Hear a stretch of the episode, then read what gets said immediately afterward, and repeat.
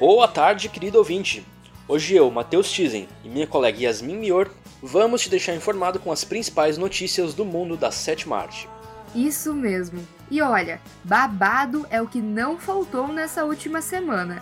Por isso, já vai ajeitando os fones de ouvido, pega um balde de pipoca e senta no sofá, porque o Cine Ponto já vai começar.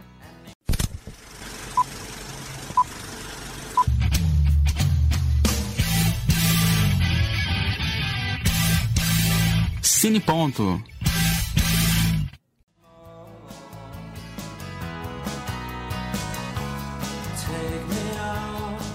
Vamos começar com uma notícia boa para os fãs da franquia O Escorpião Rei. O filme vai ganhar um reboot. Segundo o portal Deadline, é o próprio The Rock que está na produção.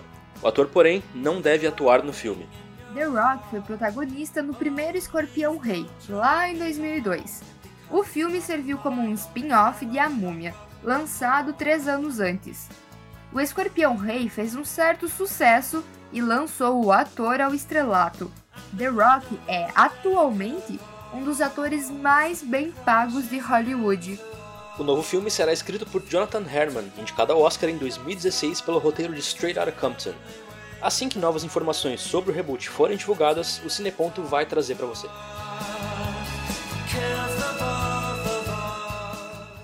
Para quem é apaixonado pelo mundo da Marvel, assim como eu, tem coisa boa vindo por aí. O cineasta James Gunn confirmou em seu Twitter que o roteiro de Guardiões da Galáxia 3 já está pronto. Sempre ativo na rede social, o diretor revelou a informação em resposta a um seguidor. Segundo o próprio diretor, o lançamento do terceiro filme estava originalmente previsto para maio de 2020. O Cineponto lembra que James Gunn foi demitido da produção em julho de 2018, depois de uma polêmica com alguns tweets antigos. O diretor então foi trabalhar na concorrente DC, em Esquadrão Suicida 2. James Gunn foi recontratado para o filme da Marvel em março de 2019 e agora leva os dois projetos em paralelo. Esquadrão Suicida 2 está previsto para agosto de 2021. Já Guardiões da Galáxia 3 deve sair só em 2022.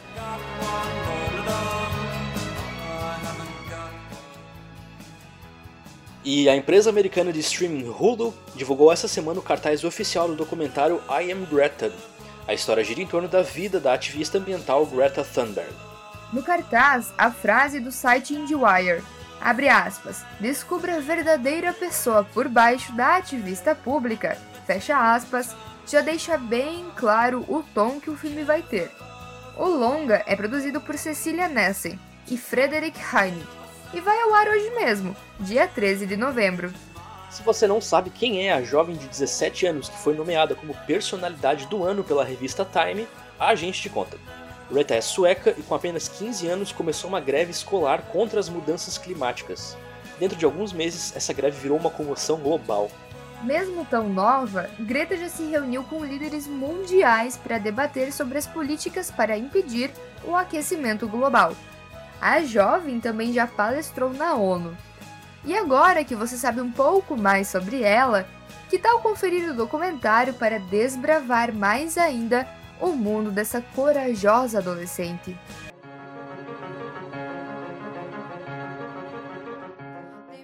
Mas e aí, ouvinte? Já saiu do cinema e pensou: qual a lógica do nome desse filme? Por que ele se chama assim? Algo na minha vida faz sentido? É, nós também, o tempo todo.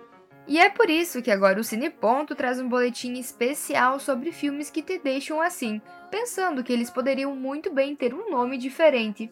A reportagem é de Kael Sobral e Luana Consoli.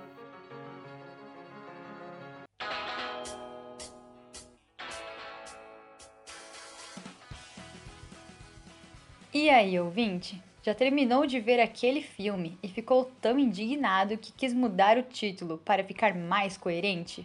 A gente te entende bem, viu? É por isso que separamos cinco longas que deveriam ter outros nomes. Será que você concorda com a gente? Ah, e antes que a gente esqueça, esse boletim tem spoilers, você foi avisado. O primeiro filme da nossa lista é Simplesmente Acontece, estrelado pela gata da Lily Collins e pelo deus do Sam Claflin. A trama gira em torno da amizade de Alex e Rose, que ficam tanto quanto confusa após um beijo dos dois em uma festa. O problema é que, depois de muita bebida, Rose não lembra de ter beijado o amigo, que entende que a menina está apenas ignorando o acontecido. Dessa forma, ele acaba por deixar de lado, apesar de ter sentimentos por ela. Alex, que viveu toda a infância na Inglaterra, ganhou uma bolsa para estudar em Harvard, nos Estados Unidos. O plano era que os dois morassem juntos assim que Rose também ganhasse a bolsa. O grande plot twist é que, em uma transa de uma noite, Rose acaba engravidando, para não atrasar os planos do amigo, ela esconde a gravidez, com medo dele decidir ficar na Inglaterra por ela. E é aí que decidimos mudar o nome do filme para simplesmente Converse. O resto da trama gira em torno de muita falta de diálogo entre os dois amigos que continuam se afastando por falta de sinceridade.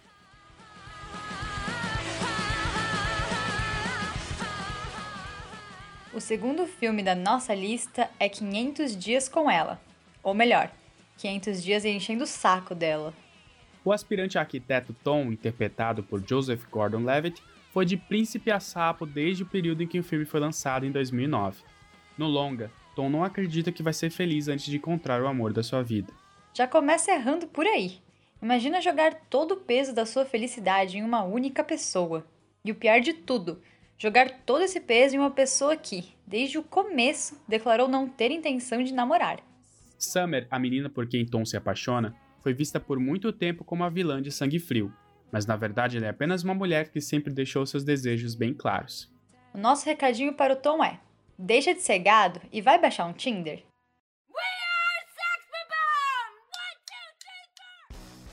Seguindo com a nossa listinha, Scott Pilgrim contra o mundo, mas para o bom entendedor de cinema, Scott Pilgrim contra ex-namorados.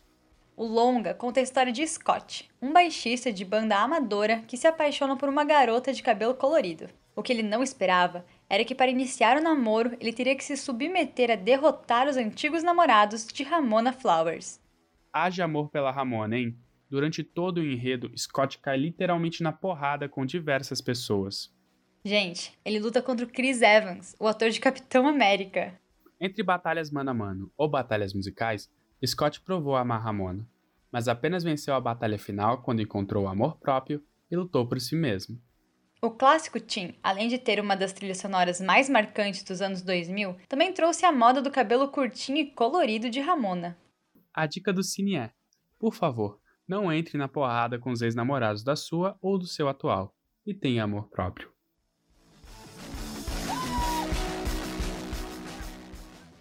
O quarto nome da nossa lista é Enola Holmes, que carinhosamente mudamos para o filme que te fez pesquisar se Sherlock Holmes existiu de verdade. E nem adianta querer nos enganar, a gente sabe que você também pesquisou. O filme gira em torno da irmã mais nova de Sherlock, interpretada por Eleven. Ah, quer dizer, por Millie Bobby Brown. A história é narrada por Enola, que conta como ela lida com o desaparecimento da mãe, na véspera de seu 14º aniversário. As duas viviam com a companhia uma da outra desde sempre, mas agora a jovem se vê sozinha e diante de diversos desafios. Durante a trama, muitos ensinamentos que a mãe passou para a filha são relembrados por Enola, mostrando o caráter feminista e militante da mulher. A obra teve origem a partir de adaptações dos livros de Nancy Springer, que tinha como objetivo trazer a história de uma mulher jovem e forte à tona. Mas nem tudo saiu como planejado. O filme foi sim um grande sucesso, ocupando o top 10 da Netflix em mais de 70 países, até aqui no Brasil. Apesar disso, Enola foi ofuscada nas redes sociais e acabou ficando na sombra do irmão. Pois é, quem subiu para os Trending Topics no mês de outubro no Twitter foi Sherlock Holmes, mas com um motivo um tanto cômico. A discussão na rede girava em torno da grande questão: Sherlock existiu ou é apenas um personagem fictício? Elementar, meu caro Kael. A resposta para essa questão é que Sherlock Holmes é apenas um personagem, inventado em 1887 pelo escritor Arthur Conan Doyle.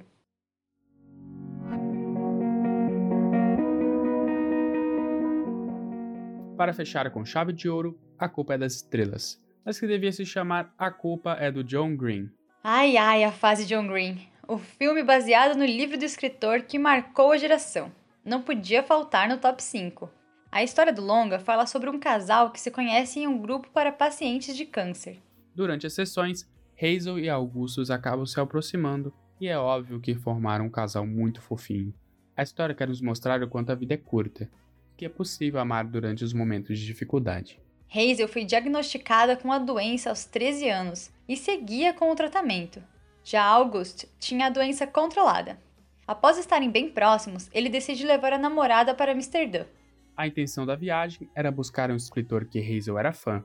Assim, a garota poderia saber o final do livro no caso de partir dessa para melhor. O que não era esperado pela protagonista era o retorno da doença do namorado. Se você é uma pessoa chorona, pode preparar um lencinho, porque lágrimas vão rolar. A história não termina com felizes para sempre. Tudo culpa do escritor sem coração. Mas, claro, conquista qualquer alma apaixonada e carinhosa. A dica do Cine é: deem as mãos e repitam comigo. Vivam o melhor da vida hoje. Mas e aí, ouvinte? Qual filme você mudaria o título?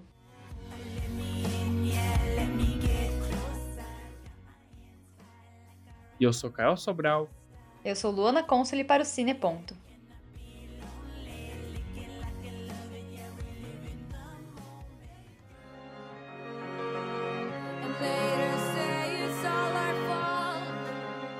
A gente já tá quase se despedindo, mas antes disso, aquela pergunta de sempre: já sabe a trilha de hoje?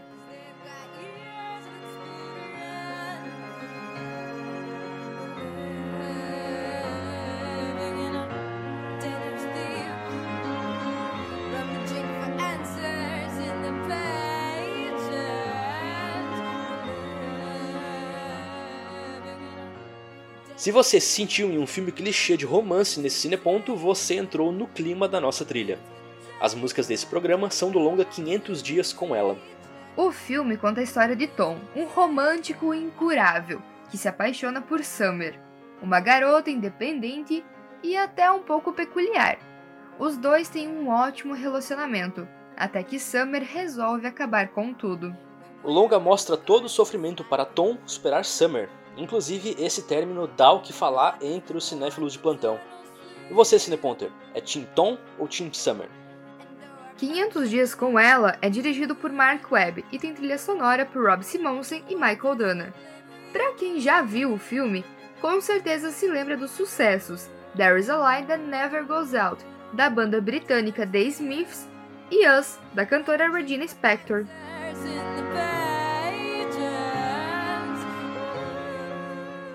Tudo que é bom dura pouco, então o Cineponto de hoje vai chegando ao fim. Agora eu vou correndo assistir a um bom Scott Pilgrim. Ah, ótima escolha. Já eu fico com a culpa das estrelas. E você, ouvinte, qual filme da lista vai ver hoje? Conta pra gente nas nossas redes sociais. Nosso Instagram é cineponto e no Twitter é cine.ufsc. Até semana que vem!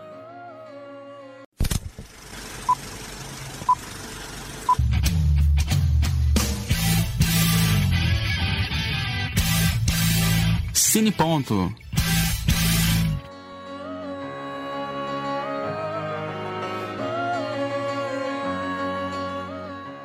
Esse programa é produzido por alunos do jornalismo da Universidade Federal de Santa Catarina, no segundo semestre de 2020. Apresentação e roteiro por Yasmin Miori e Matheus Tizen. Participação especial de Caio Sobral e Luana Consoli. Trilha sonora por Letícia Maia. Edição técnica por Leon Ferrari. Rádio.UFSC é cinema, é rádio e ponto.